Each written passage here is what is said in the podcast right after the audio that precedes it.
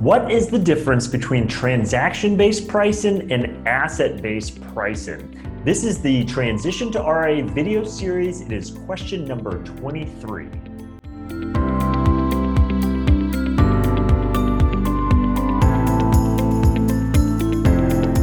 Welcome, everyone. I'm Brad Wales with Transition to RIA, where I help you understand everything there is to know about why and how to transition to the RIA model. Uh, so, in today's question, we're going to be talking about these, these two kind of pricing mechanisms used by custodians for, for transactions. So, transaction based pricing and, and asset based pricing.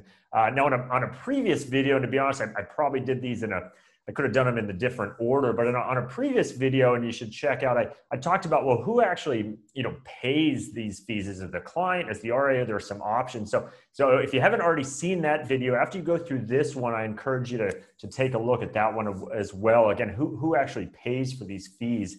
Um, but we're going to talk about the difference in this video between this, this concept of transaction-based pricing and an asset-based pricing. And and the key to remember with this, this is one of the ways that a custodian generates revenue. Again, as an RIA, you will receive 100% of your advisory fee. And so, uh, you know, it does beg the question, okay, if, I, if I'm the RIA and I'm receiving 100% of the advisory fee, how is the custodian making money or generating revenue? And, and so one of the ways they generate revenue uh, is off of these potentially transaction or asset-based uh, fees. And, and and I'll do a whole separate video on how a custodian generates revenue because I think it's important you know to understand because it is a it is a partnership. The RIA needs to have a way to make revenue and, and so does the custodian. So I think it just helps to understand both sides of that coin as well. Um, and and to to be clear on these transaction charges or asset based charges uh, as the RIA, you, you receive none of that. You, you keep 100% of your advisory fee and 100% of the transaction charge or asset-based pricing is retained by the custodian. Uh, and, and that's, that's for your own good as well. Obviously, you know, the more revenue you can make, it would seem, it would seem good, but, but for reasons I'll explain, that is, that is at arm's length and, and it makes it, you know, possible for you to, to, to truly tell the client, client, I the only thing I receive for my services that I provide to you is what you pay me is the you know perhaps one percent of of the uh, the account balance there that I that I provide services for you on, and and and beyond that. I don't have any incentives or conflicts to, to use certain products or to trade more or less or anything like that because the only way I'm paid is based on this, you know, 1% advisory fee or whatever it is you charge your clients. And so it is, it does make it very clean, but just, just to be clear, again, uh, you as the RIA would not receive any portion of the transaction-based pricing or the asset-based pricing. Uh, so let's go through both of those here, here one at a time. So we'll start with transaction-based pricing. So what that is referring to is, and, and this has changed, and I did a whole video on this of how much this has changed, that, that a year or so ago, uh, pricing uh, used to be much more prevalent in the conversation than it is now, but, but it is, as I'll explain, still relevant today. Um, that, that real quick, uh, you know, a year ago, every, every time you did an equity trade in a client's account or an ETF trade or a mutual fund trade in most cases or an option trade, there was a transaction charge if you're using this transaction based pricing model. Um, and so every time you do a buy or a sell, there was a, there was a transaction charge. We'll, we'll fast forward and I'm not going to rehash all of it because like I said, I did, I did a separate video on that, but the, the custodial uh, world has moved now to where largely most custodians no longer charge a transaction charge on, on equities and ETFs. That, that has gone to zero. That, that used to maybe be you know six seven eight dollars a trade uh, and then it was kind of uh, lowered down a little bit and then and then now it's zero um, but and a lot of people don't don't realize this is is when the when those headlines came out oh trading costs have gone to zero again for equities and etfs they've gone to zero they, they still exist in in uh, not all, which I'll explain, but in, in, in, a number of cases with mutual funds, they exist. Uh, fixed income trades, they exist. Usually in options trades, they exist. Um, so transaction charges do still exist depending on what investment vehicle you, you perhaps are using at that time. And so real quick, just to run through them again, nowadays the, the equity ETF world is generally now down to zero and, and most custodians, not all custodians. Um, on mutual funds, there generally would be a transaction charge unless the mutual fund you are desiring to use is on the custodians, as they say, no transaction fee list, an NTF list. And I'll, I'll do a whole separate video on what, what those are and, and, and, what you should expect from them. But the, the main takeaway is that if a mutual fund is on that NTF list, you in turn don't pay that transaction charge. But if it's not on that list, there is indeed a transaction charge for every buy or sell that you do. Uh, and again, usually fixed income uh, has a transaction charge option trade. Sometimes uh, they used to, most custodians would charge kind of a flat amount up front and then a per contract charge. Uh, a lot of the custodians have moved to where there's no longer that flat up front, but there's still a per contract charge. So you could you could consider that, you know, transaction charge. So the, the main takeaway there is that transaction charges still exist. They, they, they, exist a lot less than they once did because, again, equities and ETFs now, and, and in most instances, are at zero uh, transaction charge. They still exist in some capacity mutual funds and then some of these other investment vehicles. So the, the idea there is if you were to work in that transaction based arrangement with your clients' accounts, that where applicable, there will be that transaction charge assessed. And like I said, I did a whole video on on who pays that. Is it the client? Is it the RIA? Do you have options? Uh, so, I, so I encourage you to dig into that as well. But, but that's how transaction-based pricing works. Now, the other one is, is asset-based price, and sometimes ABP people will throw around. Uh, and that idea is to say, as a custodian, I, I might come to you as the RIA and say, okay, as opposed to any of these transaction charges on some mutual funds and, and in, in options and then fixed income or whatever, and, or maybe I'm still a custodian that does charge it on, on equities and ETFs, as, as opposed to, to having a transaction charge that kicks off every time a buy or sell occurs. We'll just instead set a, a basis point, and, and, it, and it, you know, it could be three, four, five basis points, something like that, where we will assess this this asset-based price and charge against the value of the account, and in return, it will essentially be across the board no transaction charges. There will be no issues with some mutual funds. There will be no per contract on the option trades. Instead, it will just be X basis points across the board uh, in the account. So um, I, would say that's the, the, simpler to understand. It's essentially a, a wrap program is what you're creating with that because again, it's it's all all included. A lot of advisors themselves, you know, might structure it as part of their fee, and so so the client uh, is, is just perhaps currently at your, your, your current firm used to not seeing any transaction charges, and, and that's a way to essentially replicate it. Now, I would tell you there are there are pros and cons to all of this, and that's one of the things I help advisors think through is is just because you're doing something one way currently doesn't necessarily mean it will be the best way to do it in the RIA model. And, and so I, again, I have that conversation all the time with advisors to help them think these things through. Um, but of those of those two approaches, it's, it's certainly fair to say transaction-based pricing is, is much more used than asset-based pricing cu- currently. And I, I, think, and I will talk on it. I think that trend might at some point change. But but uh, you generally see that that word, especially now that equities and ETFs have now gone down to zero, and that's reduced the frequency and cost of transaction-based pricing uh, in, in total, uh, you know, that, that's why it's even if it wasn't already, you know, kind of running ahead of asset-based pricing, it, it's certainly more prevalent even, even now. Um, and like I said, I did do a, I did do a separate video on who pays that, but, but really quickly, uh, by usually by default, whether it's transaction-based pricing or asset-based pricing, by default, that is charged to the client. Um, an RIA generally has the ability to to elect to absorb those instead if they if they would choose to. Um, but there's a lot of nuances with that that you need to think through. So again, I, I, encourage you to look at that video. But just the the quick note there is generally that again by default the client would be uh, charged either one of those, whichever way you set up the account, um, and and the RIA has the the chance to to maybe absorb it instead. So so the question is, what, which of these two is better, transaction based pricing or, or asset based pricing? Is is you know never a perfect answer because every RIA could be different. Every every style of how you manage assets can be different. So I, I don't want to give some impression that that oh this is the way you should go versus another.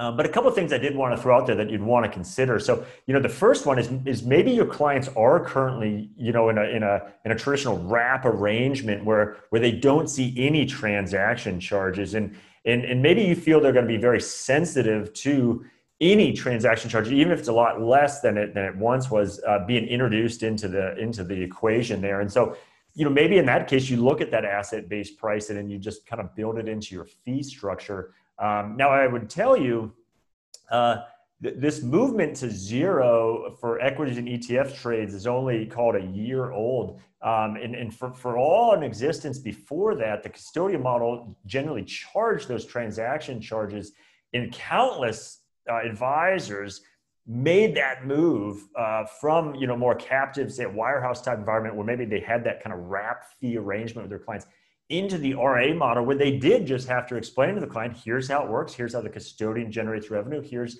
the fee I receive. And and in those cases those clients were paying those transaction charges on on everything. And and, and it just shows you it is possible to, to position it correctly with clients and help them understand why those fees exist. And, and quite frankly, that's just an easier conversation now because a large portion of it is, is now priced at zero for the transaction charge. But just, just know uh, many advisors that, you know, if you haven't made the move yet, that came before you did it and, and when there was full transaction charges and, and obviously we're able to, to work that through with their clients. Um, uh, so then the second one kind of related to that is you know now so many trades are you know at this zero transaction transaction based pricing that that maybe you don't even you know need to create kind of a wrap account. Maybe you don't use mutual funds um, and maybe you you only rarely do con uh, or, or options contracts. And and so you know maybe maybe oh hey all i do is equities and etfs and and then that essentially solves your problem. You essentially do transaction based pricing, even though there is no transaction charges, because again, in most of those cases, depends on your custodian, but in most of those cases, you, th- those trades would be going off at zero. Um, and then the last thing is, uh, let's say you, you, you, you, as opposed to using almost solely equities and ETFs, you do use mutual funds. Um, but again, to the degree you can use mutual funds that are on, on the custodian's no transaction fee list, NTF list. And again, I've, I've done some videos on this. Um, and, and those are usually fairly expansive lists of, of mutual funds. It, it's, it's the bulk of mutual funds generally that the, that the custodian makes available are on those lists. It's, it's certainly not all.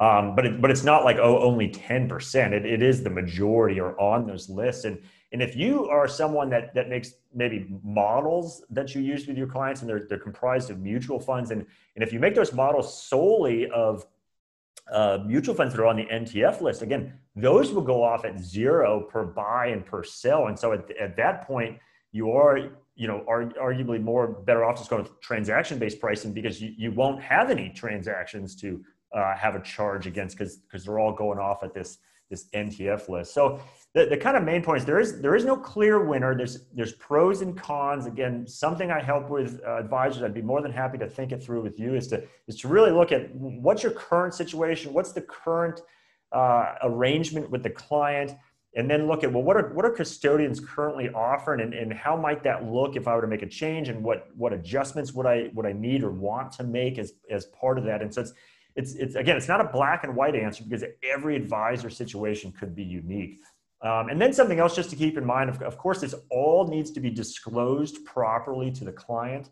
Um, in the RIA world, disclosure is the name of the game, whether it's conflicts of interest or anything like that. And so there, there are some, and, and again, that's that's part of the explanation to the client. Of you know, client, here's how it works. I have an RIA. Here's the custodian. Here's here's the relationship, and you just have to walk clients through that. Uh, but you also want to make sure it's properly disclosed, and that's that's usually in your ADV and depends on whether you have the client pay the, the transaction charges or asset-based pricing or whether you as an RIA choose to absorb those as well. There could be some conflicts of interest with that that, that specifically need to be disclosed. And, and again, if, if that's of interest to you, go back. You can find my video specific on who pays for these fees, the transaction-based charges or the asset-based pricing. Uh, and I go into the, the disclosure requirements, the potential conflicts of interest that I think you want to think through before you just assume, oh, I'll, I'll definitely absorb the fees, or I'll definitely use asset based pricing, or I'll definitely use transaction based pricing.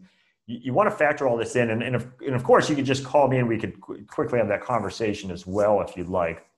Um, and then my, my final thought is again, the, the, the, the, industry has shifted. And so a year ago, transaction-based pricing was, or transaction pricing was, was uh, across the board on every product you did, unless it was on this NTF list concept, you know, the equities and ETFs and mutual funds. And, and now we're at a point where Equities and ETFs are at zero. Uh, we still have pricing on these other transactions.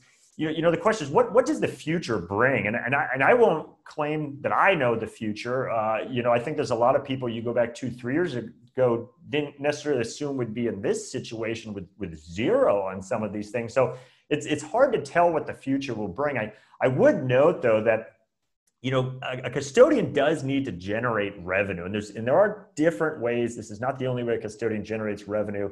Again, I'll do a, a whole separate video on how a custodian generates revenue. But you know, the, the challenge is when when these revenue sources, you know, are, are declining or, or go away entirely with you know transaction charges on equities and ETFs that, that makes it harder for the custodian to be able you know provide services for you as an ria and to invest in their platform to make it a better platform for you to use. And so it, it will be interesting to see where the future goes. I mean it, it could come a time that that asset-based pricing becomes kind of more the norm and oh, oh we do need to charge this asset-based pricing to to cover our cost of actually doing these trades and and and, and sending out confirms and all those sorts of things. So the, you know the world is always changing. The, the good news is as an ria it's a very competitive marketplace out there so you have a lot of choices with different custodians and different value propositions.